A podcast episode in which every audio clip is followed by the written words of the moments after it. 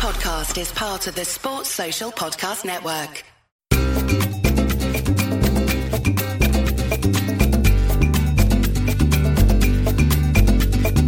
Welcome to TSFP Live in London. Okay.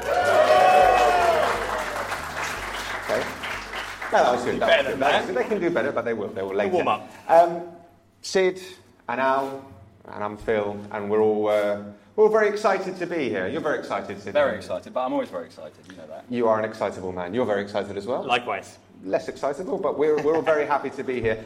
And we're excited and we're delighted to have you join us here. Um, before we start, just a quick show of hands. How many people actually listen to the podcast? Okay. So, I mean, a few people have just wandered into the air conditioning. That's cool. Um, you'll enjoy the show, I hope. Just don't ask us to do any basic arithmetic. Um, the format is pretty basic. It's the A to Z of La Liga. It had to be basic, didn't it? A is for athletic and Atletico. Uh, we live in strange and difficult times, Sydney. Uh, one of the worst things we witness far too often is people in this country calling them Atletico Bilbao.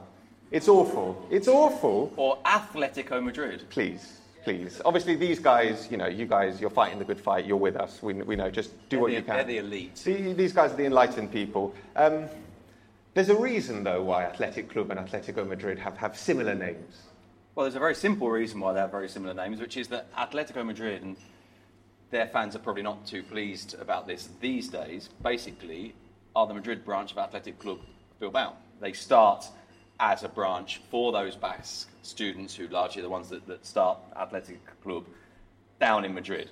So much so that the kits are the same. The whole, the kind of the, the, the origin stories are essentially the same. And, and for example, one of the, the things I think most people probably know that, that Athletic Club have the red and white stripes because a guy called Juan Elorduy was in Southampton coming back from England. Hey! Southampton's in the house. Do you know what? I didn't think Southampton would be the first cheer of the afternoon. Bloody, of all the things. I, I, I probably shouldn't point out at this point that coming back to England, I docked in Portsmouth. Um, I, I, mentioned that on Twitter and people got quite upset. I mean, you docked there, but you left quite quite soon. I did leave quite quickly. Anyway, so, so, so he goes to Southampton to get this, this set of kits. This is in uh, 1909, I think. To get this set of kits and hasn't got any, and he's in Southampton about to leave and thinks, oh, bloody hell, what am I going to do? Find some Southampton shirts. 50 of them. 25 went to Bilbao, 25 came to Madrid. So in terms of kind of illustrating the, the if you like, the, the fact that these two clubs are entwined, that's it. Now, obviously, with time, the two clubs become different. Now, it's probably worth noting that actually for a while it was Atletico Bilbao. But of course, that is because post Civil War you have a, a Franco regime that tries to Castilianize all names and denies them the right to be called Athletic Club. We'll come on to a little bit thi- this later on because it goes much, much further than the clubs. But one of the things I think people know and always talk about is how Barcelona were forced to change their name. Yeah, they were, but so was everybody else. Hmm. It, wasn't, it wasn't just them. Athletic Club were one of them. So please don't call them Atletico No. with a T H L E T I C O. Don't call them just Bilbao either. People, even in Spain, people do call them They do, just they Bilbao, do. but don't do that either. They, they don't like it. What we can do, I think, is get quite excited about Athletic Club this season. A new coach, of course, Ernesto Valverde is back for his third stint Yeah. in charge. He's a coach that we like quite a lot here at TSFP, He's a good photographer. and quite a good manager. Yeah, as I think he is. I mean, the, the election campaign was, was quite interesting because you get this situation in which there's the announcement that Marcelo Bielsa is going to be the coach under one of the three candidates. And basically, the only person you can put out there to challenge Marcelo mm-hmm. Bielsa in terms of exciting the fans to say, we're going to bring Txingurri back. Who, by the way, this is his third spell as manager. A lot of you will know this already, but I like it enough that I'm going to tell you again. It's not like me, is it, to repeat my jokes or someone else's jokes? That when he came back the second time, there was this, there's this phrase that's always used in Spanish, which is Segundas partes nunca fueron buenas. So the second part, in other words, sequels were never any good. So this guy's going back to Athletic Club for the second time, and sequels are never any good. This isn't a great idea. And he's at his presentation. He says, "Well, Godfather Part Two was pretty good." I mean, let's not mention the Godfather Part. well, three. Yeah, the thing was- is, he did. So he was asked about that this time round, which is his third, and he said, "Yeah, I must admit, I didn't like that one as much." but you, you know, you, you've got to admire the director's bollocks for giving it a go. So fair enough. So there we go. Athletic and Atletico Please, as we said, don't, don't get them uh, mixed up. Uh, also, A is for Ancelotti. Carlo. Carlo. There he is. What a man. What a What a legend.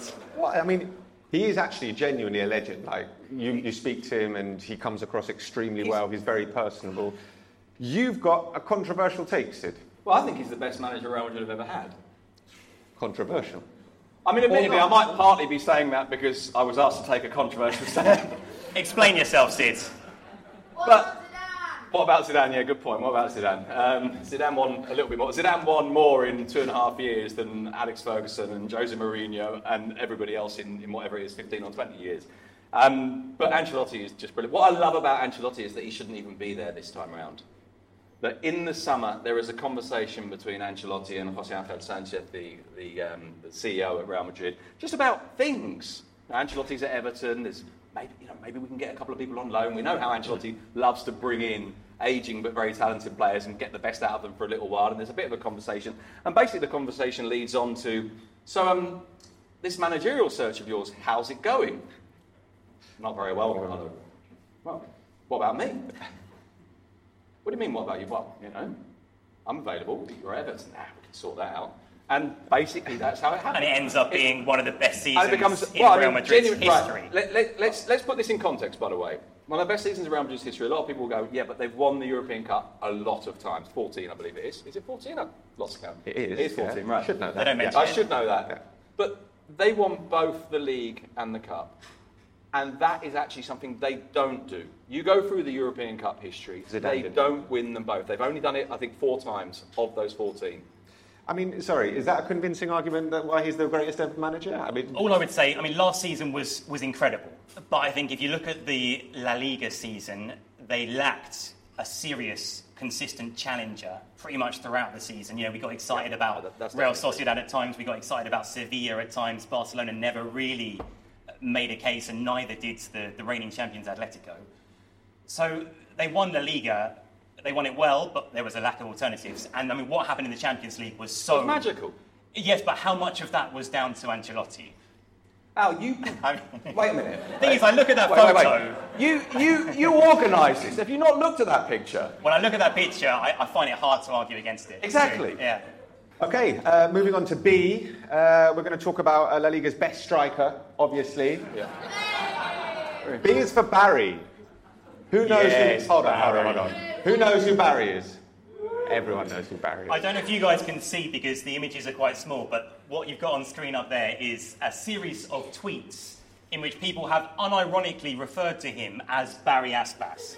Some of them might not even listen to our podcast, and yet that is the extent to which Barry Mania has mean- swept the world. These, these are theoretically, in some cases, like res- respectable media as well. You've got, you've got this guy here at the bottom. This is, this is Michael, who, who I think is uh, Dutch. I have mistakenly called him Barry in my play-by-play commentary. Yeah. Can you imagine watching the game and Barry scores this goal? It's I absolutely have brilliant. nearly caught him that on TV, so yeah, I- it, do- it does um, happen. The other one I like is there's also a tweet in the middle at the bottom in Spanish, Yeah. which shows that Barry Mania transcends language, culture. There are no boundaries. Does Barry know his call? That is exactly what I was thinking. We don't know if Barry He doesn't know. knows. He doesn't We also don't know how he would respond. I He think would he'd just be, be- mildly irritated. I think he'd be angry and confused. It's like, what do you mean, Barry? Come on, get Barry.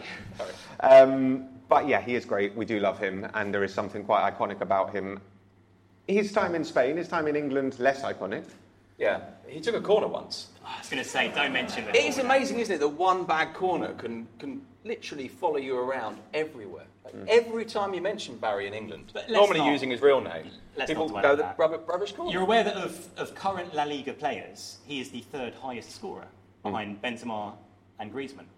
After Pretty good. Barry. B is for Barry. B is also for Benzema, Yeah. who is, you know, also pretty good.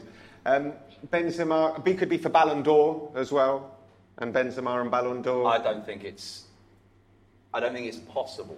I genuinely, don't think it's possible that anyone else wins it this It year. must be the most unanimous year. I, I, I just don't. Th- where's see- the debate? Not least because the, the only thing that could go against him, is, of course, is the World Cup, and they've decided, which by the way is pretty stupid. I don't know why they've decided this. They've decided that the World Cup doesn't come into it. The Ballon d'Or would be decided before the World Cup. And of course, by the time the next Ballon d'Or comes around, everyone would have forgotten about the World Cup. So what used to be the thing that won you the Ballon d'Or, Cannavaro winning it for basically six games in 2006, now is going to be almost irrelevant. I just don't see how it can be anyone except Benzema. Uh, did you see this coming with Benzema, him literally turning into the best player in the world? No.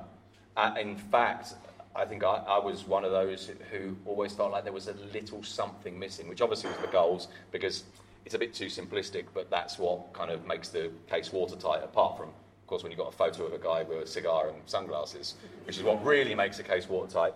Um, but no, I didn't. Uh, okay, that was B. C. C is for um, this little game that takes place uh, in Spanish football. Classico. Did someone write a book about the Classico? They really should, shouldn't Certainly not a book that you've read. I read, I read chapter six. It was, Oh, good.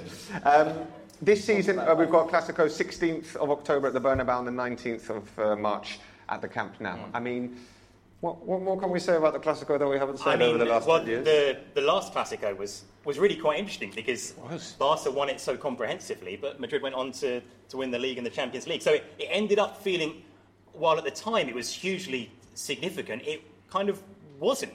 It sort of didn't matter, didn't it? It, it felt it felt a little bit like going back to an era, not necessarily Barcelona or Madrid, but but but any two teams in a rivalry when one of them is so clearly better than the other. And uh, maybe it's not fair to say so clearly better, but certainly in terms of the way this season ended. Yeah.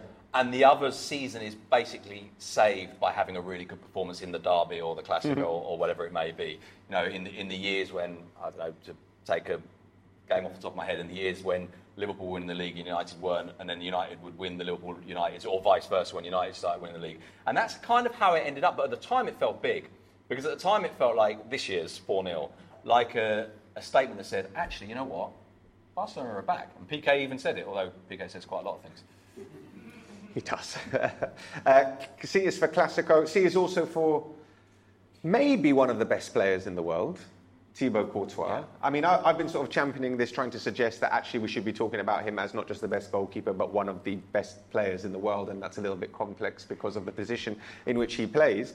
Uh, Well, no, I mean, he's also been overlooked, certainly I think in English language media, because there's a bias towards the Premier League, and people talk about Ederson, and people talk about Alisson, and people talk about Mendy and, and whoever else. But we watch. He definitely thinks so, doesn't he? It's, it, I, I, I must admit, I'm, a lot of footballers kind of feed on the, the idea they've been disrespected. Yes. But I'm surprised how much it Well, bothers there was a there was a list published in the magazine 442 Yeah. of the 10 best keepers in the world. I I don't think it, it wasn't really it wasn't a big deal when it came out. Only it was made was a big to him. deal. Yeah, Thibaut noticed because he was left. Of of course, ridiculously, he was left out of the top 10. Now, whatever you think about Courtois. He's among the top 10 goalkeepers in the world. Yeah. But so much so that it was brought up in press conferences. He mentioned it, it post match at the end of the season. Like, clearly, Yeah. he, had, yeah, he had printed out a copy of that top 10 list and stuck it on the dressing room I wall. rate that. I rate that level Yeah. of pettiness. That's the. if there was a list of top 10 La Liga presenters and you weren't on it, I'd be, you'd be I'd be fuming. fuming. You would never let it go. So Courtois, um, why is he why is he so good up close? Because you saw him. Yeah, I- there was a couple of things that really struck me. First of all, I spent a lot of the season pitch side, and pitch side at the Real Madrid games has tended to be behind the goal rather than the side of the pitch. And so I, I kind of got a, quite a nice um, taste for some of his kind of his little quirks. When the ball's at the other end, there's normally someone behind the goal that he'll come and take a towel from, and he'll wipe his hands. He's bashing his studs on the post to knock to knock the, the, the, mud out of the, of the studs. He'll ask the guy behind the goal to pass him a ball, and he'd be bouncing the ball and kind of holding it and making sure he's got During the game? During the game when the ball's at the other end, yeah. Can you do that? My favourite moment was one at Sevilla where he there was a, a goal. I think it was Benzema, but I can't remember. Scored at the other end and ruled out for handball, and there was a, a VAR check, and he just kind of sat a bit like we are now on the, on the advertising boards and started having a chat with the Sevilla fans about whether or not this was whether or not this was a, a handball or not. Just kind of completely completely relaxed, and I think he's brilliant. The other thing that really struck me actually, there was a game I can't remember which one it was, where I was really noticed early on how often they go back to him with the ball, mm-hmm. how often they trust him to use his feet, which wasn't something that he traditionally did, and also, by the way, how often they play the ball back to him bloody hard. Like, it's not like, oh, here's a little dolly. They were there thumping at him and, and trusting him to always find a way through it. I just wonder if he's still thinking about that list. Where he said, "Play it back to me. I'll show them that what El- Yeah, you like Alisson- Ederson. You like Ederson because he can kick the ball. Watch me Watch kick me. a ball. Uh, D. Uh, let's move on. D is for derbies. Derbies. Derbies. Derbies in English. In Spanish, derbies. We always say the Seville derby is the best. We do, We do. and I think we're right to do so. I think so. But But there are would say if we weren't right. yeah, but there are many other good derbies. Yeah. I mean, Um, what the do think- Derby is very special. I think, I mean, there are many things that make the Seville Derby special the, the noise and, and the colour. I think what makes the Seville Derby something extra is that I think you can have such a good argument about which club is bigger, and ultimately it's 50 50. Because you can look at trophies won, you can look at historic success versus recent success, There's you can look at. fans here. Yeah, Yeah. you can look at the size of the stadium. Any Seville fans? Yeah. Okay. There we go. you go. You can look at number of season ticket holders, and all, on all of those metrics, you might favour one club or the other. But I think if you take all of them together, it's very, very even, and that's part of what makes it so so exciting. Definitely, and in terms of the fan base as well, there, there- there's always this assumption that, that, that Betis, I think, probably traditionally outside of the city, maybe are bigger in terms of the, the, the fan base, but within the city, it's, it's relatively even. And, and I think that's right. Obviously, look, the recent years, the last 10, 15 years or so, there's no doubt that Sevilla are a bigger and more successful side in the last 10 years or so. But that, I don't think, has completely tilted the balance yet. Partly, of course, because it's recent. Maybe with time that will filter through and, and, and create an imbalance. But this year, Betis have won the cup. And by the way, that's the other thing, certainly with Betis, maybe more so than with Sevilla. Betis winning the cup is something universally celebrated by the rest of Spain. Mm. Because these are clubs that people like. Mm. And these are fan bases that people like for the most part. I got absolutely slaughtered on Twitter when I suggested Sevilla were in the big four, You primarily didn't by Who were you Be- taking out? uh, well, I mean, they're the big Valencia. Surely, Oh, surely yeah. Valencia Valencia fans weren't. Valencia fans were not happy. happy. Well, they are the fans big also. four at the moment, that's definitely true. Um, other other derbies, the Madrid derby's come a long way. The Madrid derby, the only uh, derby to have been a European Cup final, and to do it twice, which is pretty good going. And, and it was amazing, by the way, that first final. The one in Lisbon, much more than the one in Milan, because of course it's a drive. And so you go down that motorway out through Badajoz towards, towards Lisbon, and every car is a Madrid or Atletico Madrid fan. The, the, the, the only bad thing about it was, that, of course, when you got to the toll booths, the queues were absolutely enormous. You could just But let them through and stuff. It was brilliant. Do you know what's Absolutely. amazing though? That it didn't, Didn't kick off. absolutely Not kick once. off. Like, Not Can you imagine? It was brilliant. All right, derbies. There are loads. There are fantastic ones. We haven't talked about the Galician one. We haven't talked about the Galicia's Canarian great. one. Uh, The, the, the best Galician one was the one where it was um, Hugo Duro who went with a Peña. He was suspended, so he goes with the supporters club. Wasn't Hugo Derby. Duro? It wasn't Hugo Duro. Who was it? Ugo Mallo. Hugo Mallo. Sorry, Hugo Duro. I'm so- yeah. Um, there's a difference between Hugo, Hugo Net and Hugo Hard. Yes. Uh, and he got absolutely shit-faced um, and was in the crowd shouting abuse at the Depor players. yeah, this is And the I- Celta Vigo but, but, but Yeah. he's, he's in the he's in the uh, the, Celta area, Celta player. There's a fence between him and the Depor fans, and yes, he is the one up against the fence, going like this.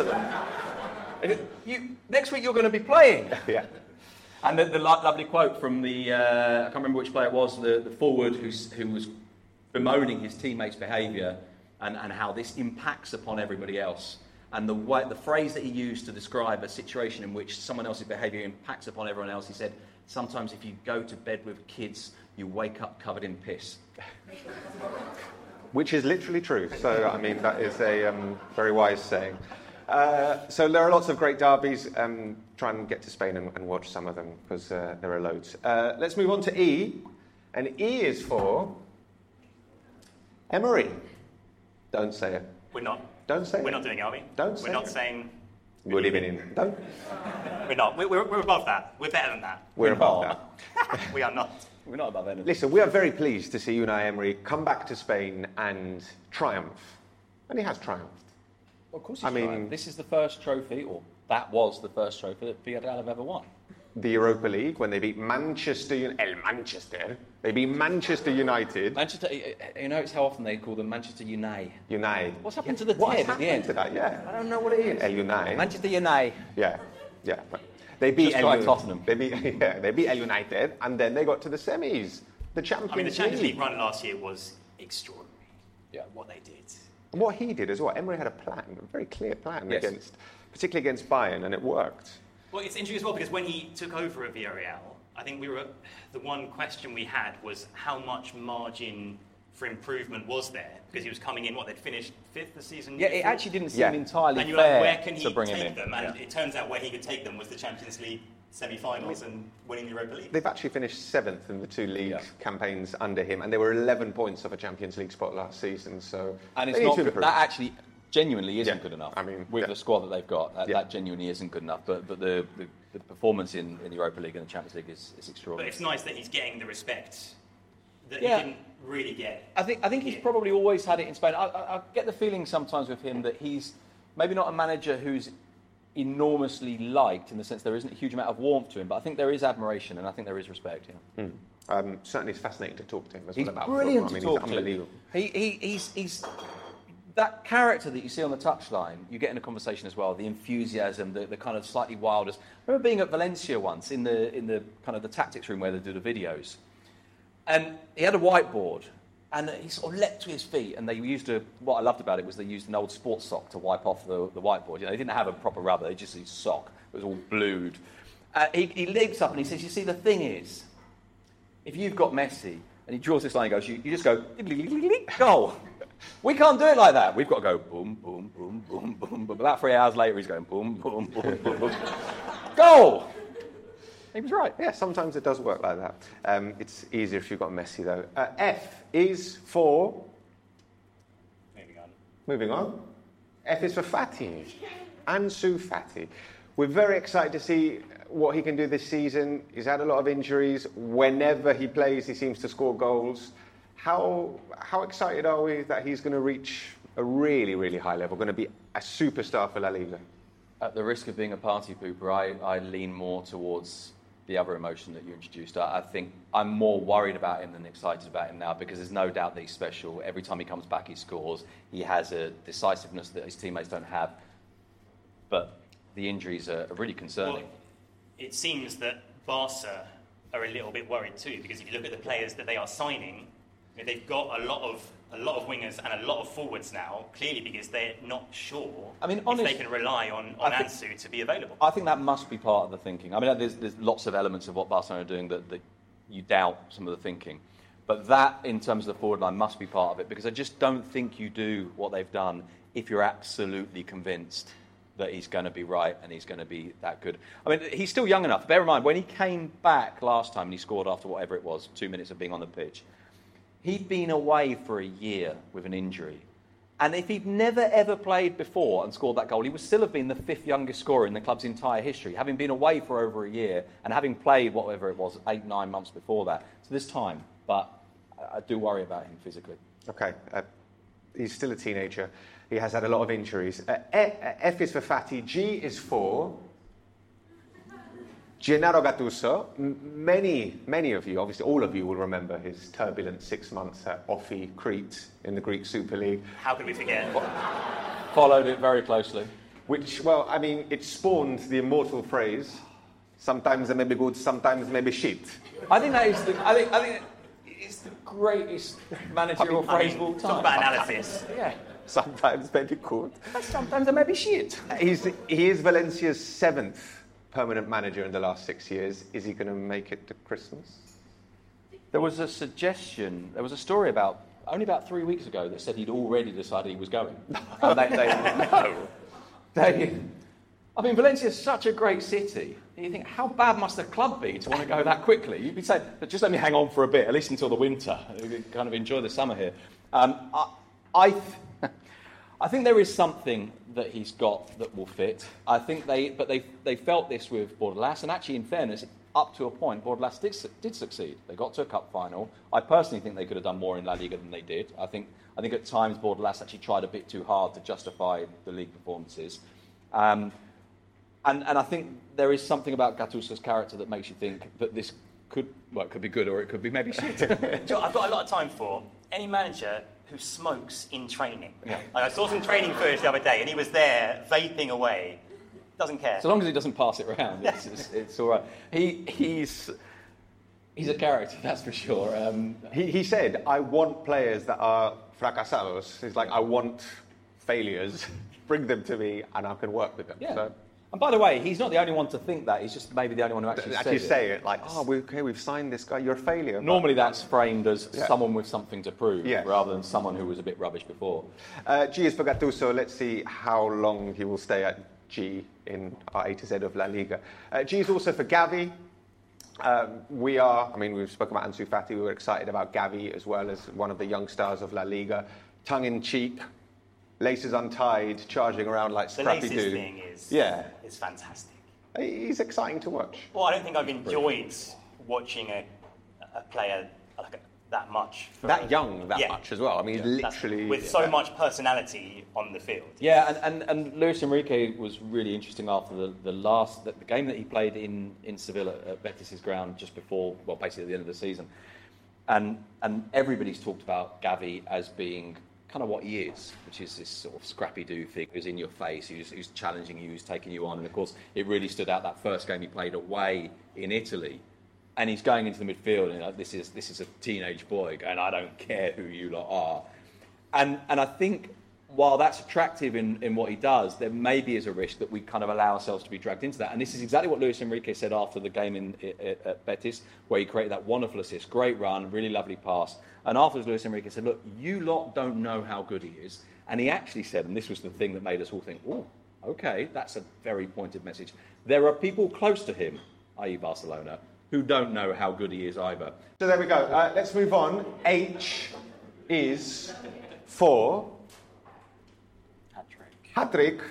H is for H is for hat trick. And not just hat trick, Yes. but the many, many English words which have been incorporated into Spanish football. There are loads of them. This is just a handful. So if you think you don't speak Spanish, you actually do, because you speak Spanish football. you speak Spanish football. You you know fair, fair play, Oh, we just had box goal, to box, obviously. goal, uh, derby, uh, offside, Or side, offside. offside, but Of course. scouting, Scouting, timing, timing, running. running. The best thing is the way that many of these terms are misused in Spanish. So, for example, they use the word scouting. They think that a scout is called scouting. So they will talk about a scouting. See, un scouting. Es Yeah. un scouting. That guy is a scouting. And they will now use, talk, talking about Barca, fair play is now shorthand for any kind of financial restrictions, as we'll see later on. Yeah, they, they will actually say, and they, they use it. Um, they use it in a, in, a, in a curious way. So they'll say, "We haven't got fair play." Or To Barca say want we to can't- expand their fair play. Yeah, we want to expand our fair play. We need more fair play. I is for ingleses, English people. Uh, can anyone hazard a guess how many English, not British, English players have played in La Liga? You get a free T-shirt. Thirty-four. Ah. Less. Since the dawn of time. We should say this is in the Quite a few first division. They have to play in the first division. In La Liga, yeah, yeah. Oh, 20. Is the, uh, Did anyone get a shirt there, or are we just ignoring their attempts to win a shirt? no one got no one got 20. There's, no some, got there's 20. some great names in that list. I mean, by there's the way. some really, really good names, and then some less illustrious names. Um, but you know, Laurie, Peter Barnes at Betis. yes, uh, you know, Lineker, uh, Laurie Cunningham, Steve McManaman, Beckham, Owen, Woodgate, Trippier, Vinny Samways. A big favourite of Sid's. I love Vinny Samways. Yeah, some of some of those have had a real impact. Some of them have had a huge impact, obviously, and, and, and actually, there's a little bit of me that feels like I kind of want to chuck in a couple of Irishmen who are sort of English, really. John Aldridge, who of course was massively significant at Real Sociedad, and Michael Robinson, who, who was without doubt the most significant of all of them. Not so much what he did on the pitch, but, but what happened off the pitch in terms of his television presence and so on. But the English names have got some. There's some brilliant ones. Who's the best of them? do you reckon? Um you would say McManaman. It's Macca, isn't it? I think in terms of in terms of Yeah. success, I think it's Macca. Um, but you know, Jermaine Pennant leaving his car at the station was. was One of the greatest moments Uh, in a lot of you will know this anyway, but Jermaine Pennant, when he left Zaragoza, drove to the station in a Ferrari or a Lamborghini or whatever car it is. I, I suspect it wasn't a Skoda. Um, and parked at the station, got on the train to Madrid where he caught a flight, and then about eight months later got a letter saying your car is in the station. Uh, parked, obviously, it's quite a big parking bill for this now. And the keys, by the way, are inside. I don't know if he just assumed if I leave it there, someone will move it for me, it'll be fine. he should have told us. We, we a new Podmobile, um, Pennant's car would have been nice. The best one, of course, is Woodgate's debut. It was a pretty gets bad sent debut. off Yeah. and scores an own goal on his debut.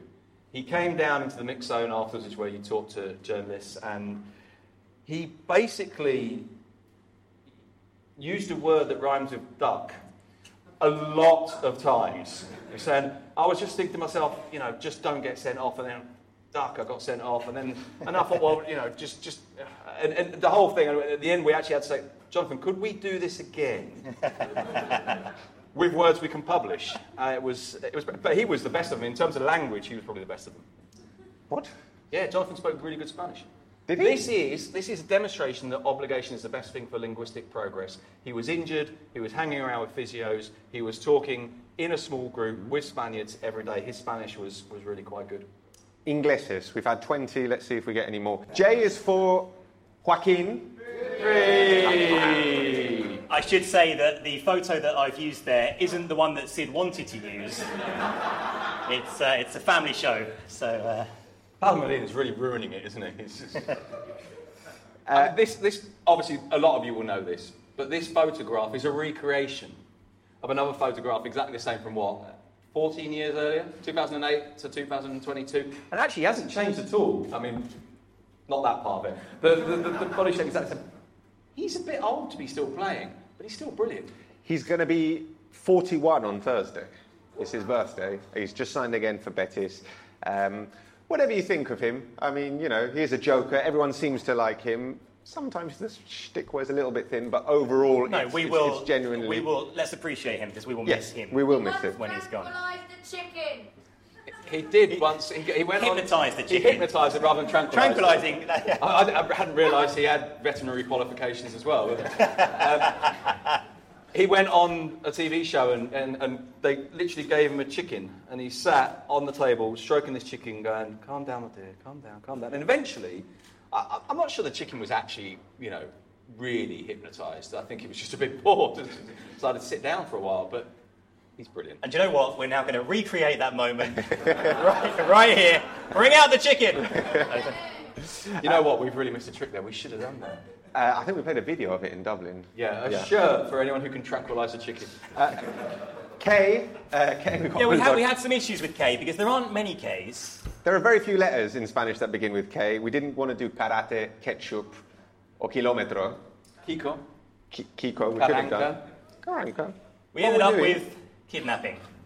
Why are we doing kidnapping, Sid? Well, in a show because there's actually a surprisingly large number of kidnapping cases. Yeah, the, um, the expected kidnappings in Spanish football, the XK, The XK. is high.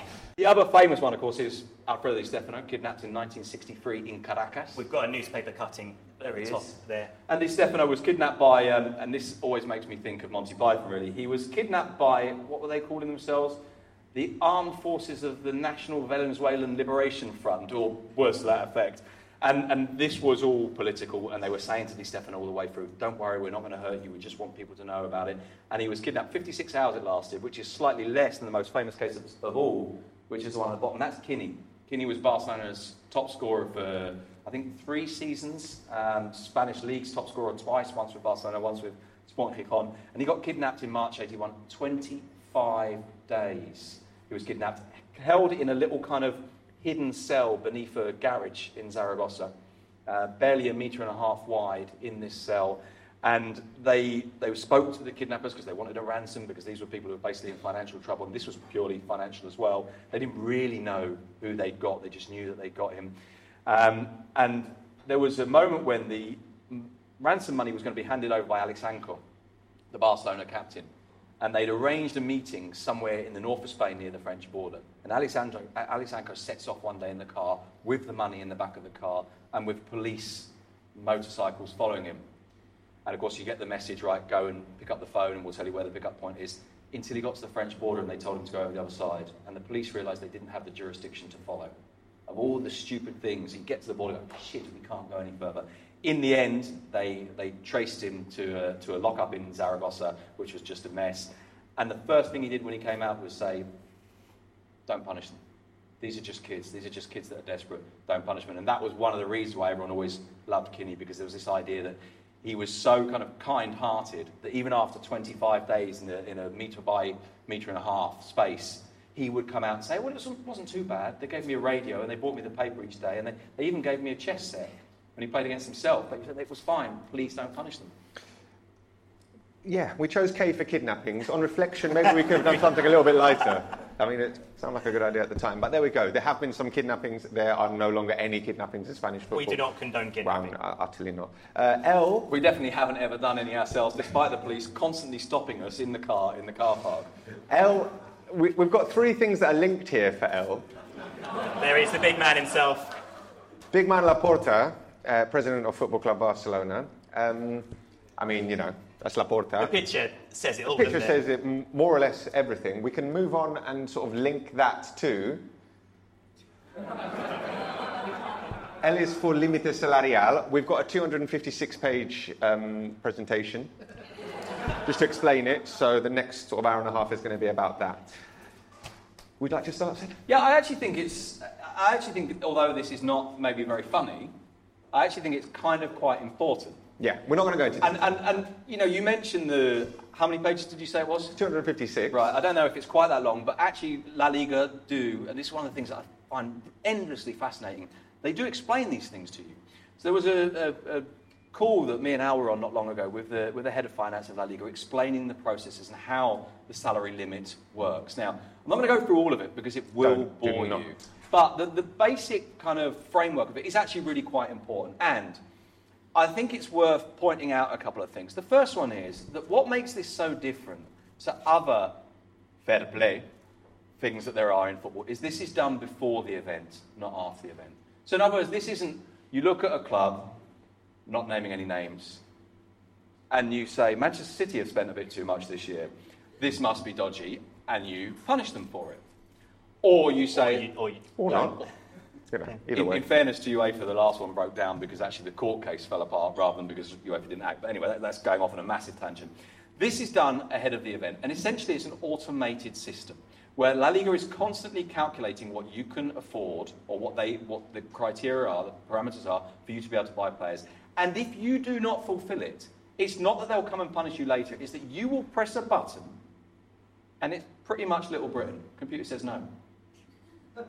You cannot register that player if it doesn't work. Now, in very simplistic terms, because it is a bit more complex than this, it is a basic formula, which is how much have you got coming in, how much have you got going out in terms of the general operating costs. This is what you can spend on your first team squad in terms of amortizations, in terms of salaries, and of course in terms of transfer fees. And if you do not fulfill that, you cannot sign the player. Finally, M. Um, M is for Modric. ah, our favourite. Your favourite. Listen, since we started the pod in 2013, I think he might be my favourite player to have played in La Liga. Um, I mean, you will have your own. For me, what he's achieved, how he's done it, how he's still going, uh, he, he's, he's, he's my favourite for me. in terms of someone who's been here sort of all the way through that spell, he must be, mustn't he? He's Yeah. just been, been brilliant. Um, he's he shouldn't really be there anymore. He No. shouldn't be playing at this level. We shouldn't have just had one of the best seasons of his career. Yeah. Which Yeah. he did. Yeah, uh, he's he's completely brilliant. That's the, I mean, there's not a huge amount of analysis there. Well, I should say the, the photo I picked there as well, he is playing a pass with the outside of his boot as well. It had to be. Uh, N is for. N is for newspapers. Uh, Spain is, I mean, I say news in the looser sense of the word. Uh, Spain is uh, different to the UK in that there are a number of daily dedicated sports papers producing content. It's great that there's a thriving sports paper culture, isn't it? But it does mean there are a lot of pages to fill. I mean, some of the content is pretty lightweight. Uh, you both still read these newspapers every day. I- I Almost don't. every day. You, you almost do it every day for our lucky Near patrons. daily, world famous. Patreon.com forward slash TSFP. I did. I picked a, a still from one of my paper reviews here, and it features a classic headline from Marca: "A final to get to the final." no, that's a semi-final. Yeah. It is, it is ama- the, the abuse of the word final is, is just extraordinary. Uh, but to, to actually reach this point where they're effectively doing a front page headline that says, We don't know what this game is. It's like, it, it, I mean, yeah, it's that's the semi-final, guys. Yeah. Uh, There's, but- lit- there's a word for it. It's Yeah. well established. I mean, like I said, some of the content is pretty lightweight when you have to fill 62 pages every single day. Um, you, you, it didn't always used to be like this, though, Sid, right? I mean, you've been in Spain for so long well, that you can remember when it was pretty decent. Yeah. Well, Or not. I, I don't know if I'd. It, it's certainly changed, and it's changed because of the degree of access. It's changed because of the way that the clubs engage with it, and it's obviously changed as well because of the way that the audience engages with it. Yes.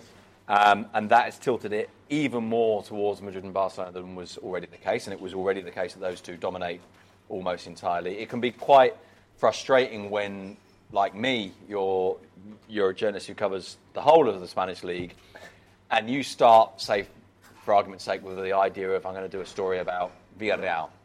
And of course, the starting point before you go there is well, let's see what the papers are saying about Villarreal. And of course, a lot of the time the answer is well, nothing nothing. And, and you know, a manager, a manager gets sacked, and you, you you're like four days later, oh, did so and so get sacked? And it's because whereas at Real Madrid, we're being told quite literally how many pairs of gloves they're taking in the luggage to go and play in Russia because apparently it's quite cold in Russia.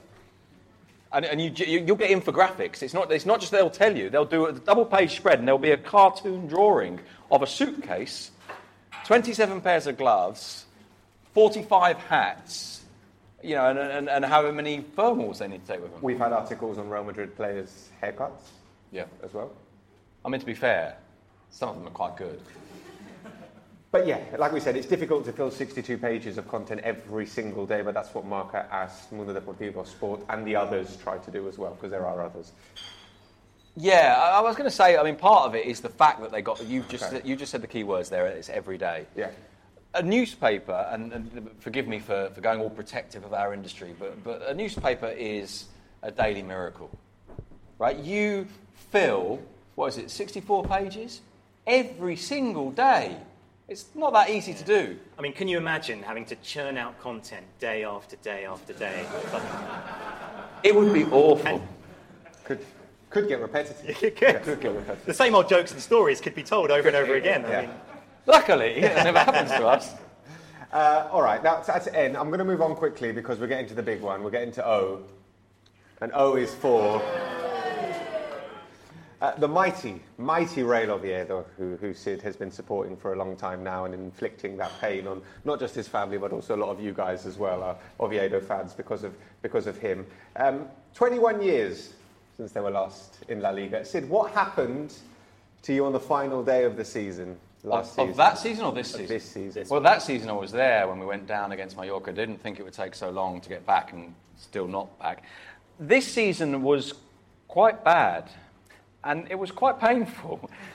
I mean, genuinely, it was painful. No, I mean, I yeah, you're laughing, but I'm laughing. I mean, genuinely at the time, there. I was. Yeah. You know that kind of moment where you're sort of giggling and sort of going, and you, because you think, Don't do not, really, no, but sure. Carry on. You support Spurs and Arsenal, I suppose. And it's just at that moment, I can't believe it's actually happening. Right, to, to set the scene, going into the final day, Oviedo were in the position that Oviedo are normally in on the final day, which is the cruelest position of all, which is to say, theoretically and mathematically, there is a chance.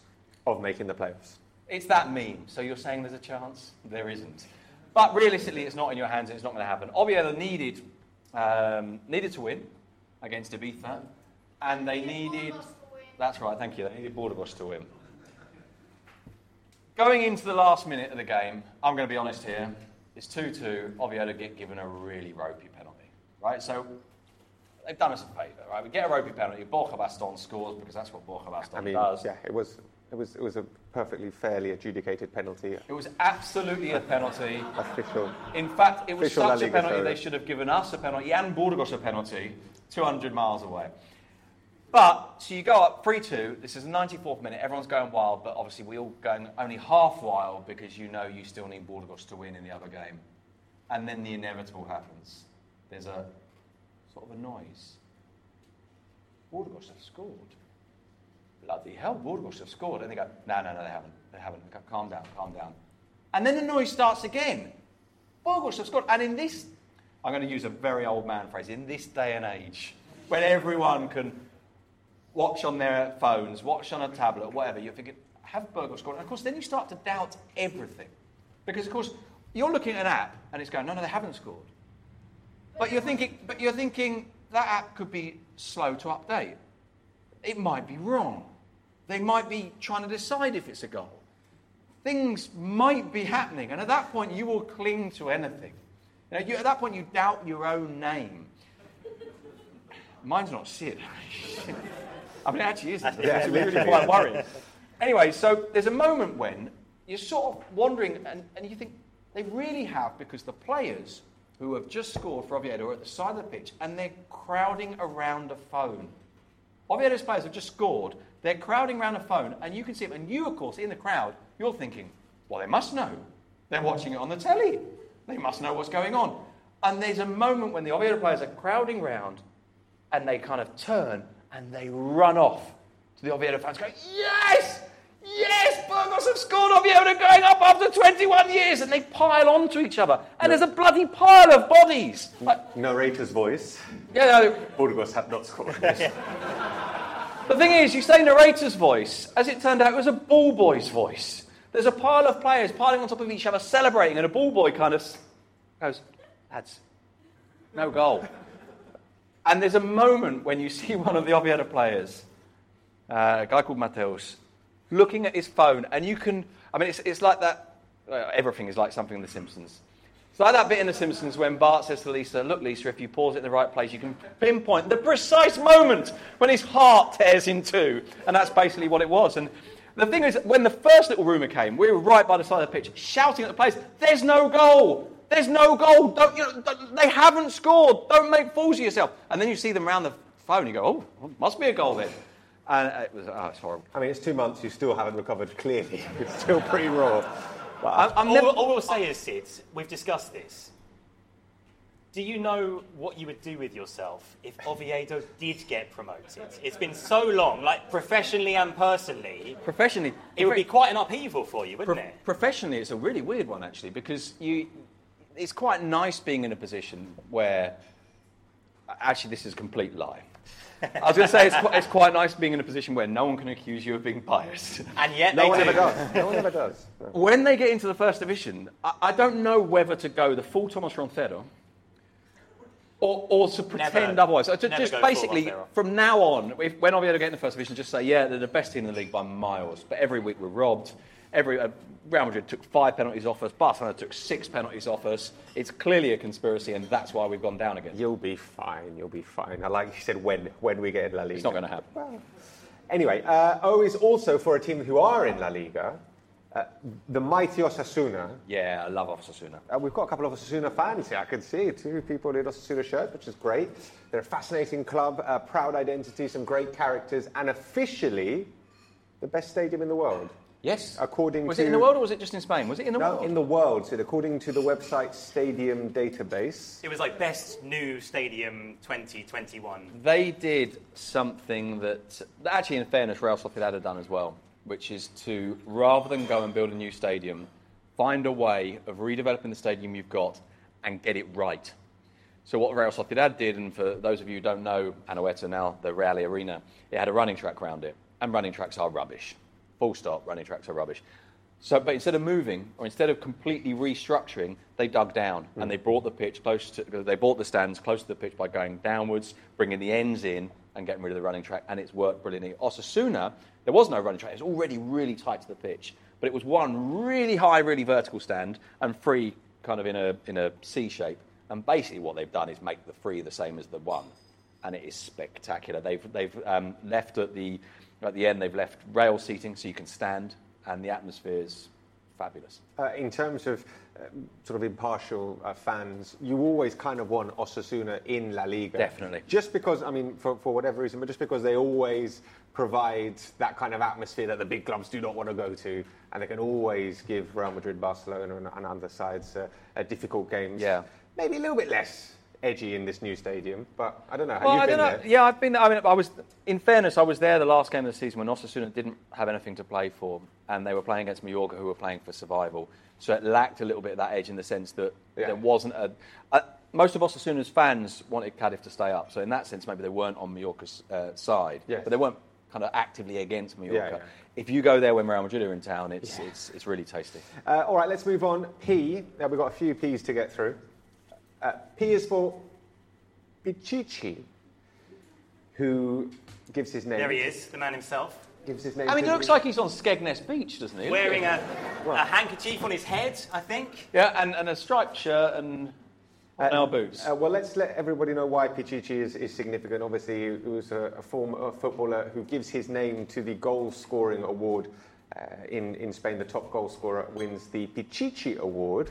Um, why does the trophy bear his name? Uh, you- Yeah, Sid, I mean, you obviously saw a lot of his goals live. What was that? What was that like? What were your I think- favourites? He, um, he died in 1922. Um,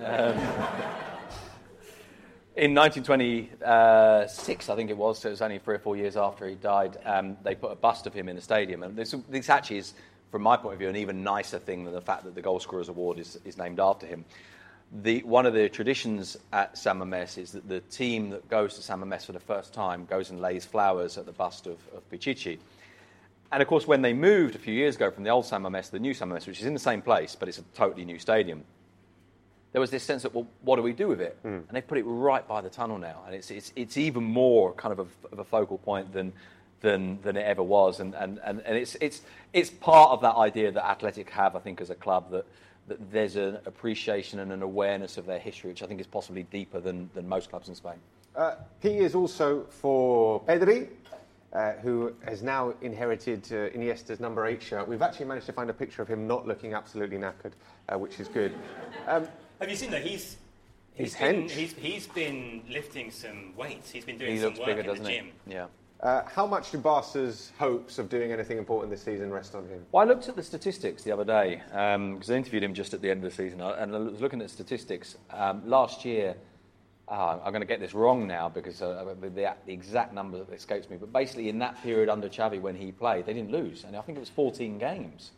Uh, and it was massively important for them in a way that sometimes you watch him play and you're not sure that he would be that important. You watch him play and he's lovely to watch and he's very technically gifted and, and, he, and he's, there's something sort of enjoyably kind of little about him. But then you think, sort of think, well, does that actually translate into, into results? And it absolutely has. I think the, the single biggest factor last season in how good Barca were Was him. was whether Pedri was available Yeah. or not. Even more than the transition from Koeman to Xavi. I think it was, was Pedri fit Yeah. and playing. And I, I, obviously, look, you, you, you probably do have to add the winter transfer window into that and the arrival of other, other players, but he was, he was the focal part of it, and he's, he's a brilliant, brilliant footballer. And with him and Gavi, and we were saying earlier about the doubts about, about Ansu Fati, but there's, there's, there's a new midfield coming, that's for sure. Uh, P is also for Premier Sports, where you can watch La Liga this season. Uh, in all honesty, seven ninety nine uh, a month to watch it on a Premier Player to watch every single La Liga game seems pretty good value to me. It's basically the price of a pint in some pubs, not this one, uh, in some pubs. Uh, but yeah, uh, get, get get Premier Sports because uh, that's where you can watch La Liga this season, which is pretty important. Okay, let's move on to Q for your questions. I've been scanning the uh, the hashtag here. Uh, hashtag La Liga TSFP Live. Thank you for all of your questions. We'll take a we'll take a few. Alex asks, what what's the worst game you've ever seen live? The Asturian Derby in November 2019 was mine. I think there was maybe one half chance. Stinker of a nil nil. You were there. were you? Uh, Possibly. Was I at that one? I think I'm not sure if I was at that one. I was at uh, the first Asturian derby I went to was also nil nil, and that was pretty awful. But it was a, such a great experience in terms of the, the kind of the fan experience and being on the train and having people chuck stuff at you and, and the village people helmets and all that stuff. Um, I've, I must have been at what was the game we were at one this year, Real Madrid, and at half time we were saying this is genuinely the worst game we've ever seen. That's a good question. And I can't remember who it was. Not and sure. It, and it was, but if you had been there for the first time ever, it wouldn't have been the worst game ever because, of course, it's the Bernabeu, because it's huge, because you're seeing amazing players. And so that Yeah. kind of emotion and excitement would have carried you. But it was just one of those you oh, what we're Yeah. here for. And it's a terrible thing, by the way. And every now and again you have to remind yourself, bloody hell. Oh, have you got an answer? No, I was going to say, fortunately, Alex, there are very few boring games in La Liga Santander, the world's greatest league. It's not football. You know, you know, we missed a trick there. The answer would have been some game we saw in England. Yes, that's true. England shit. the North London derby, it was rubbish. R is for referees. If you don't know who this guy is, you've not been watching Spanish football. This guy is Spanish football. uh, it's Mateu Lahoz, of course, the most famous of all the, uh, the Spanish referees. But I mean, seriously, referees are pretty different in Spain to, to the UK. Not just how they handle matches, but also their, their profile and how they're treated in the media as well. The way that when they are referred to, you constantly hear not only their name, but also the region that they are from. Yeah. As if that is kind of fundamental to know where a referee is from, because that will dictate his. Well, it sort of is. Uh, they have a what we, I suppose you would refer to as a collegiate system, which is why they quite often get called colegiados, because basically each region has its kind of refereeing school, so they come through that refereeing school, and that's why they're always referred to as that. And you don't uh, referee a game against involving a team from, from, from your region. The other thing, the other curiosity, of course, with referees in Spain, is they have two surnames. They, they use both surnames instead of just one. And the story about this, of course, the reason why this happened was because there was a referee whose surname was Franco. So you can imagine the newspaper reports Franco fucks it up again. Franco, Franco's lack of justice. Uh, Franco, and, and so this was why was right. Double surnames from now on, which is why, of course, we've got Hernández Hernández. The referee's so bad they named him twice. I think there's a Official Gonzalo. La I think there's a Official La Gonzalo. Liga. Yeah, of course. Official No, no, it's all right. It's all right. The referees belong to the federation. It's fine. We can say what we like. There's a González González as well. My favourite one a few years ago, there was a Teixeira Vitienes, and then another Teixeira Vitienes came along, and I promise you I'm not making this up, they called them Teixeira Vitienes 1 and Teixeira Vitienes the second. Were Like they- Loudon Wainwright, but with referees. but It's that is not a common double surname. It's I mean, not. There's two of them. I think they might have been related. Um, okay. Uh, referee. Uh, other R's are important uh, in Spanish football. There have been a lot of good players that have Some of the started best. with R's. Some, Some, of the the best. very best. And we're just wondering who was our favourite R. Raul Garcia. We've, he's, he's, he wasn't there. Strangely, not pictured. We've got Raul, Ronaldo, Ronaldinho, Rivaldo, Romario. We didn't put Redondo. Uh, I mean, we- it's an almost impossible question to answer. I would say that maybe nowadays Rivaldo is the most underrated or Do you know what? underappreciated. I think he was the best player at that World Cup they won. No one talked about him. But that's the World Cup. And the scorer, of course, of the best hat trick in La. Liga history on the last day of the season. Absolutely sensational. Did you can you can roll your R's now, right? I can, yeah. I, I still can't. How how many of you can roll your R's? This is everything that all Spaniards can do, but not many people in England can do.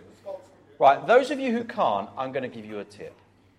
I learned to roll my R's. I couldn't do it, right? I couldn't roll my R's. And I was told, and this is amazing because it actually worked, this when I lived in Oviedo. I was told that what you need to do is say TD repeatedly and fast. Ta-da, ta-da, ta-da, ta-da, ta-da. You do this constantly and you're training your tongue to roll an R. It got to the point where I could actually only roll the R if I did the run up. It was like a, a plane going along the runway.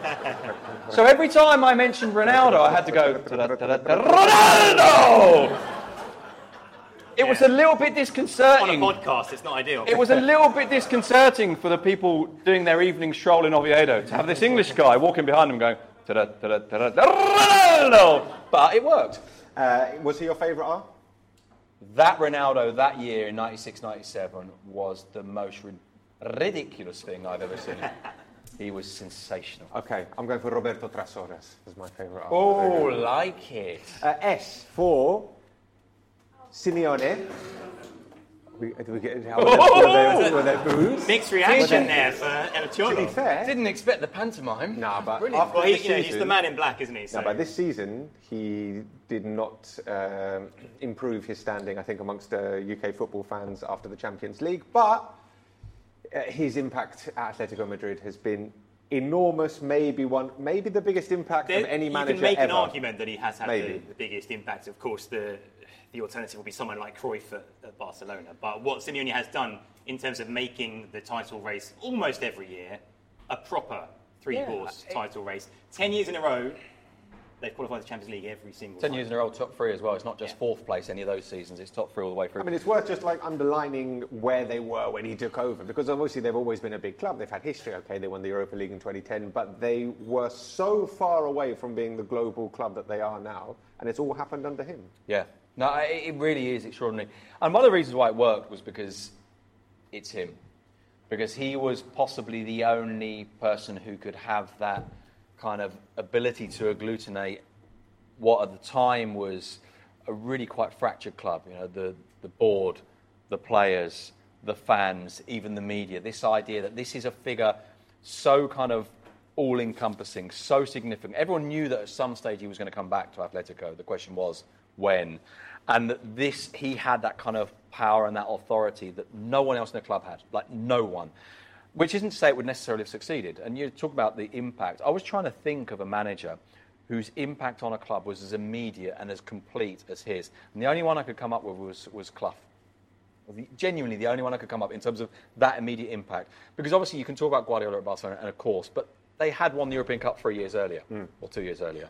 Uh, and this is sort of from nowhere. That said, this year there was an attempt when they played Getafe to kind of rehabilitate Quique Sanchez Flores and to remind people they did actually win the Europa League before Simeone. So there was the, if you like, the basis of a team there. But what he's done is, is just just, I, I, I think he's the, in terms of the transformative power, I think he might be the best manager in Spanish football history.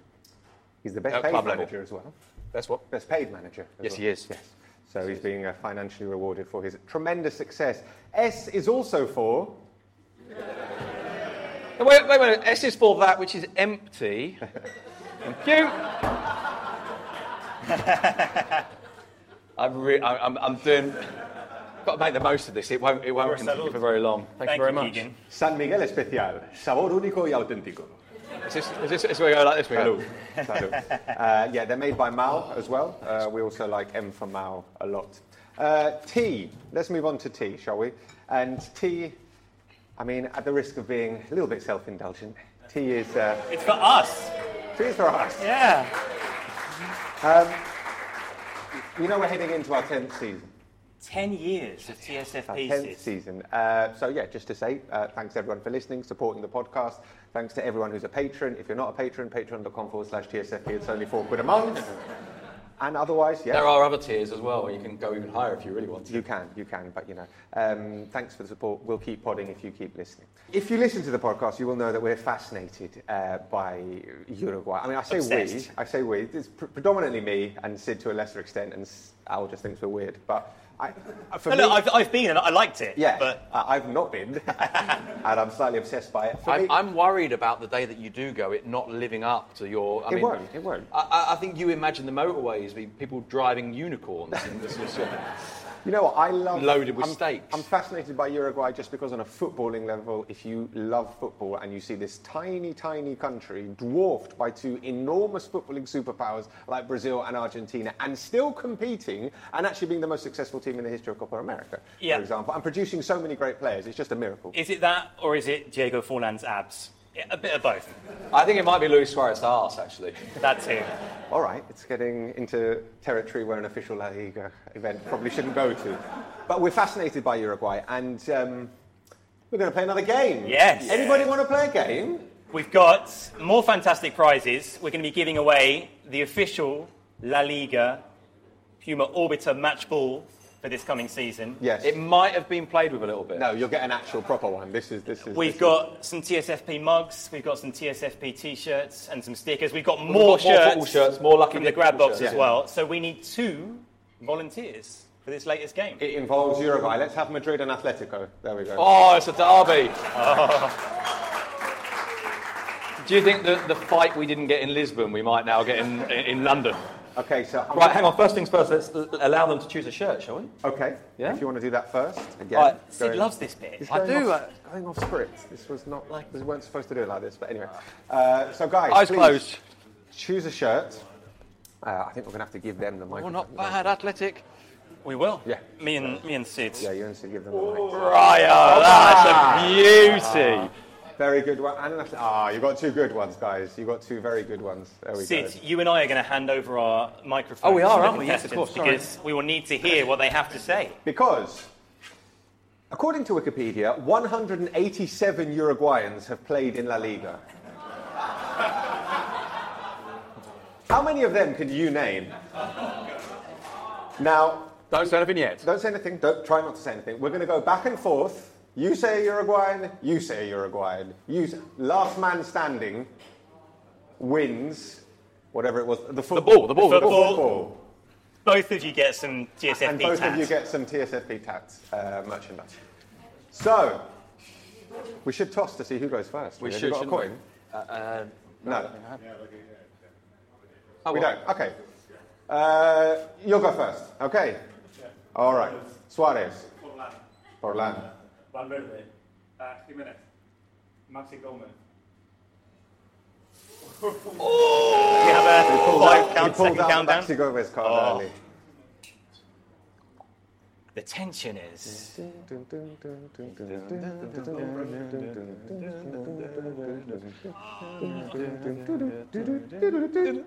Time's up! Okay, so just quickly to read. To, yeah. He- he's not Uruguayan. Um, but yeah, uh, I'm just going to read through the Uruguayans that you didn't mention. So we, no, not really. Thank you very much. Thank you. You win the magnificent football. Hang on. And uh, you TSFP both get some mugs. TSFP caps. Thank you. Thank you very much, guys. Thank you. V is for a very special place in Spain and in the world of football. V is for Vallecas. With a, it's a special, crumbling, borderline hazardous stadium, and it is one of our favourite places in the world to watch football. I've been there many, many times. When Al and I moved to Spain, we lived pretty close to there. We used to go a lot. I've continued to visit. Sydney has been there dozens of times over his two decades in Spain. And yeah, it's pretty unique. It's, it's entirely unique. Hmm. Yeah, it's brilliant. Yeah. It's a brilliant place. It's a, it's a place that is very much of its neighbourhood. It's a place that's very conscious of its identity. It's a place where, as you say, it sort of shouldn't be the way it is, but it's better that it's the way it is. Um, there's so many great stories about Rayo. Um, and this is the place where we've seen the, the light sabotage. This is a place where we've seen, to use the old joke, a man broke into Rayo's training uh, into Rayo's trophy room, and police are looking for a man with a carpet. That kind of. but that actually happened. And I remember brilliantly the, the, the, one of the directors of the club saying, "Yeah, it turns out that he's a season ticket holder." And saying, and the terrible thing is, he's been at the ground loads of times. It's called casing the joint. That's what he was doing. and this was kind of Rayo all over. Their fans do the best protests anywhere. This is the, when they're complaining about the ticket prices. They said they turned up one summer and paid for ticket prices in coins. So they turned up with great big heavy bags full of coins. and Said, "All right, I'm going to pay for my season tickets in coins." Uh, let's move on. Uh, official La Liga show. Uh, Vinicius is for is V. He's, he is the big V in, in, in, in La Liga. He's the main V. He was pretty good He was pretty last year. decent last year. Have we ever seen a, a faster improvement from one season to the next than what we saw from Vinicius last year compared to the previous season? Maybe, maybe not. It's got to be you up might, there. you might be right. I mean, he, he had a, a couple of moments last season. He was very, very good against Liverpool in the Champions League. The- yeah. Um, but certainly the consistency that he's shown this year, the, the fact that he was taking. There was that lovely moment at the start of this season, I think it was away at Levante. He scored that unbelievable goal, comes in off the left hand side, and the goal sort of, sort of dink, stroke, toe poke, stroke, floats it into the corner. And afterwards, Ancelotti, this was another one of the great things about Ancelotti. Ancelotti said afterwards, Yeah, I've been telling him that if he wants to score goals, not to take too many touches. People who score goals, they don't take loads of touches, they just finish first time. And there's Vinicius running out on the pitch taking what? 25 touches to run through everyone and put in the net. And Ancelotti just going, yeah, all right, fair enough. Um, and, and I think, I, I, I genuinely think Vinicius has been fortunate to encounter a manager like Ancelotti to, to back him and force him through. Remember the game, I think it might have been against Osasuna, when he scored and he sunk to his knees and he cried because he, he hadn't scored for six months or, or, or however long it was. And there was definitely a lot of pressure there. And now you watch him play and it doesn't feel like there's any at all. Absolute stu- superstar Vinicius. We're very interested to see what he can do uh, next season. Uh, w is not easy, guys, when we're doing Spanish football. I mean, this What you is- can see that here is that's the page in the dictionary devoted to the letter W. And you probably can't read it, but literally half of it is just talking about the letter W. not, not that- even that words. First, that first block Yeah. of text is explaining what the letter is. Because of course you need to use a lot of words to explain what the letter is if they don't know what the letter is. Because if you look at the words that actually are in there, they're basically all Spanishifications of words that don't exist in Spanish. So whiskey, Yeah. uh, you've got uh, Weberian, you've got watt, as in the electricity rather than what. So we've, we've had to be creative with the W, and we've gone for. Gareth, we miss you. We will miss you. Farewell, sweet prince. I mean, this. I mean, I this haven't- flag, this flag has become as sort of defining as his Champions League goals for his time. It's in- the greatest thing he ever did. Sure, forget the overhead kick in the Champions League final. I mean, that does kind of sum up his time at Real should, Madrid. should I admit that the, the other day, well, I say the other day, it's about two weeks ago, a friend came out to, to visit me in Madrid and he bought me a Wales shirt. And um, I haven't done it yet, but as you can imagine, my first thought was, I know where this is going.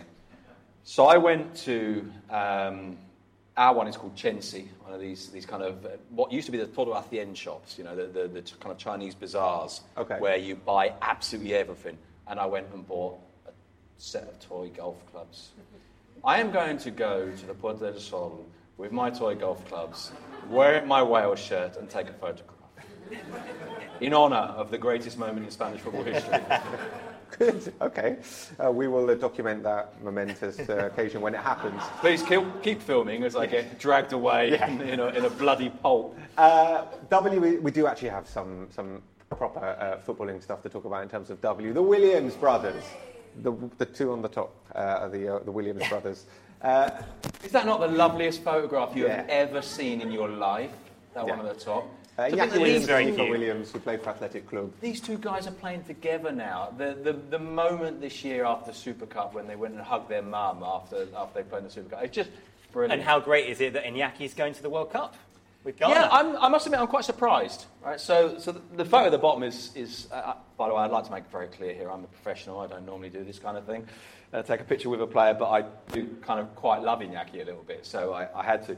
But when that was from an interview back in the spring, and actually asked Iñaki about the possibility of playing for Ghana. But for those who don't know, his, his family story is extraordinary. His parents crossed the desert, um, climbed the fence into Melilla. The fence wasn't quite as big as it is now, but there was a border there, and it was very dangerous crossing. And he, he tells the story, for example, that all through his life he didn't know why his dad had problems walking.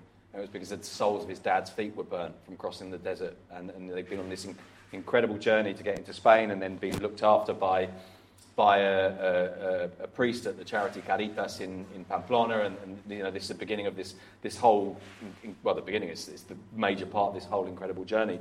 But so because of that, because his parents are both Ghanaians, although to get through immigration they claim that they were fleeing the Liberian civil war, he could play for Ghana. And, and during this interview, I asked him about the possibility of playing for Ghana, and, and he said something which I was really surprised by, which was not so much to say, well, they haven't called me, or, well, I want to hang on for Spain. He, he said something, he said that I'm not sure if it's right for me to go and play for Ghana, because I was brought up in Spain, and I feel Basque, and I feel Spanish, and that is kind of, if you like, my outlook.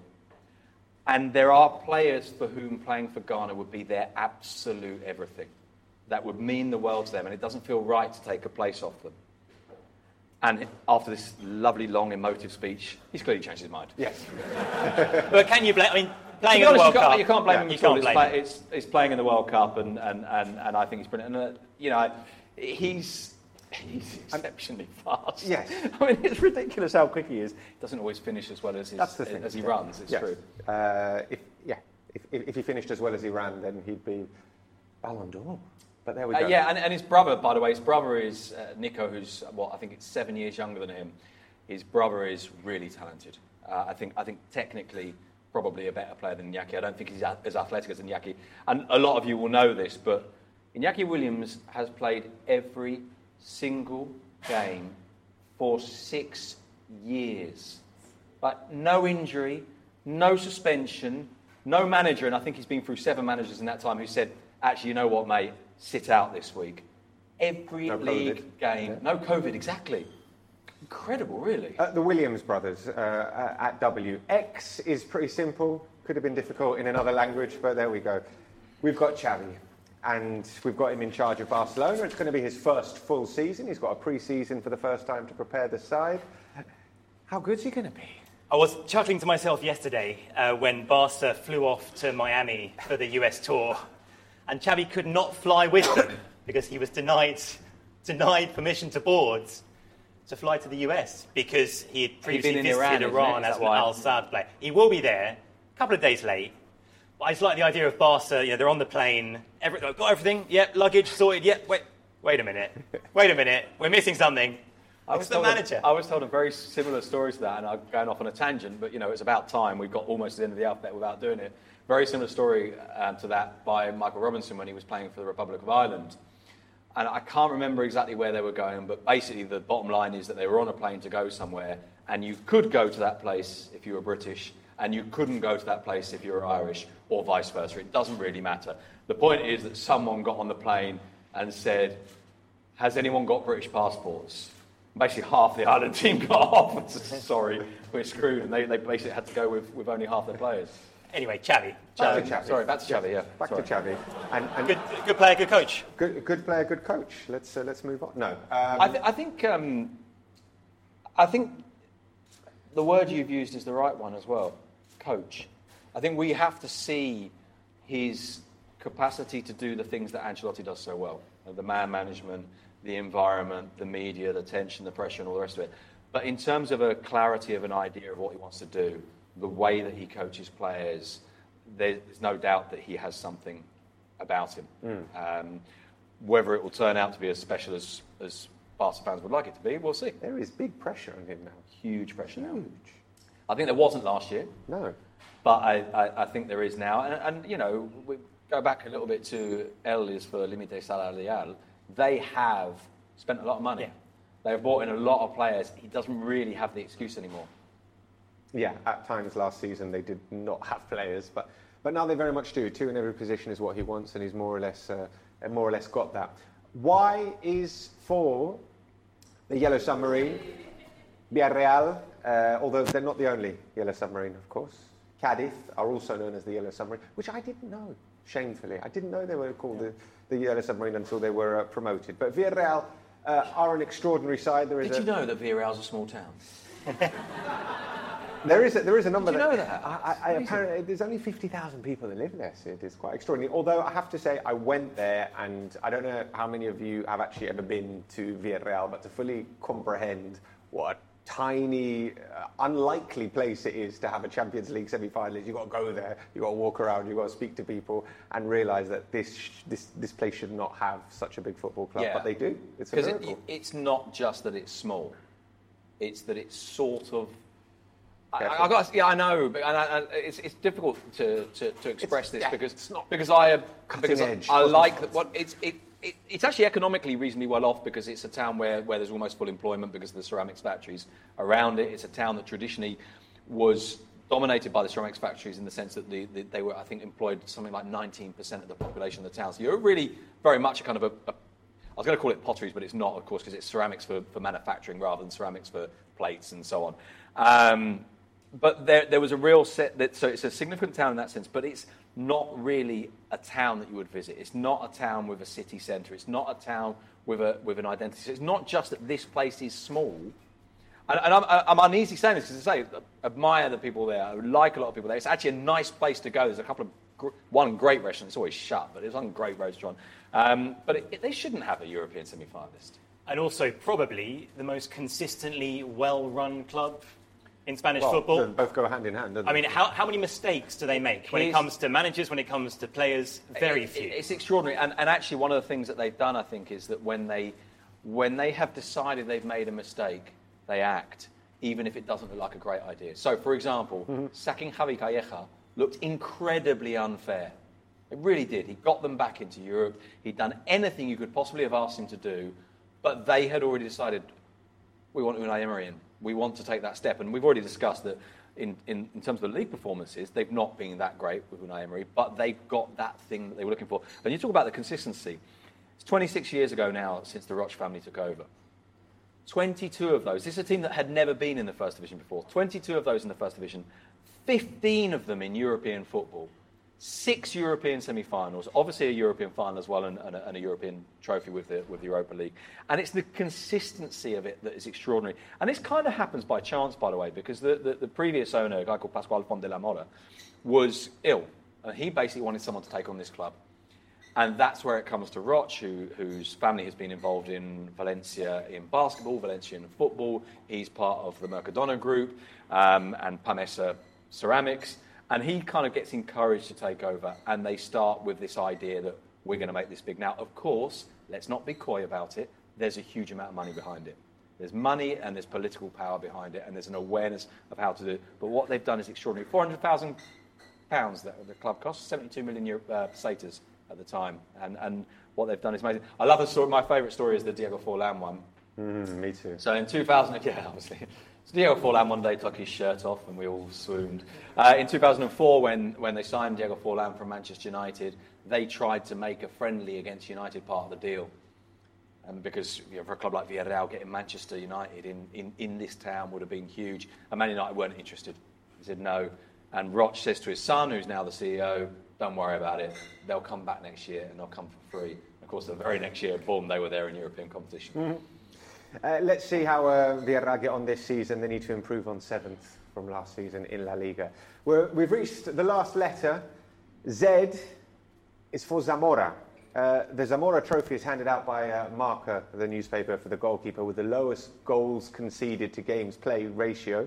Uh, you have to have played at least 28 games. Recent winners include Jan Oblak, Jan Oblak, Jan Oblak, Jan Oblak, and Thibaut Courtois. Last season, it was Sevilla's uh, Yassine Bono. Should we do the joke? No, we won't. Well, you do it you, you every day. Do it yourself, yeah. yeah. Insert It's a beautiful joke day when you do that joke. Uh, who was Zamora, Sydney? Uh, who was Zamora this year? It was Yassine Bono, you've just pointed out. Yeah. Uh, Zamora was, was uh, goalkeeper at both uh, Espanyol and Barcelona. In fact, went from Espanyol to Barcelona and back again, and at Real Madrid. This save, I think this might be, apart from that picture of Carlo Ancelotti at the very start, the most famous photograph in Spanish football history.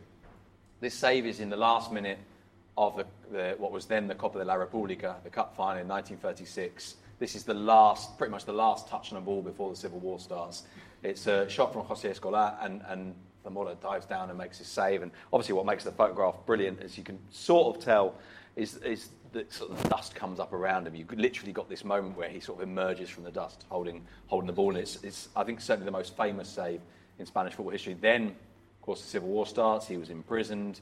Uh, he came out of prison partly because they recognised him as this goalkeeper. He was suspected of being a nationalist sympathiser, was in a Republican prison in, in Madrid. He then goes to France where he sees out his career playing for Nice, but does come back to Spain after that. But he was, if you like, I, I suppose the best way of putting this is to say he was the first kind of superstar of Spanish football. You know, the, the first um, media star, the, the, the guy that everyone looked at, the guy that everyone saw as being incredibly handsome, very important, very significant songs written about him, uh, a character, a drinker, a nightlife lover, some, and, and, and an exceptional footballer at the same time. So this is possibly, I think Ricardo Zamora can probably be described as Spanish football's first absolute superstar. Wow, there we go. That's a nice place to end. That's a isn't nice it? place to end. Uh, From their think. first absolute superstar to, to a couple of geezers from North London. That's it uh, for the A to Z. Uh, thanks so much for coming. Uh, it's been great fun. Hope you guys enjoyed it too. I've got to say thank you uh, to Keegan and the team at La Liga, to Zoe and everyone at the Playbook, Stonegate Pubs, the Editor's Tap, and Premier Sports. Uh, please become a patron, patreon.com forward slash TSFP. Uh, get Premier Sports, enjoy La Liga next season, and uh, continue listening to the podcast. Thanks, amigos. Adios. Cheerio. Bye.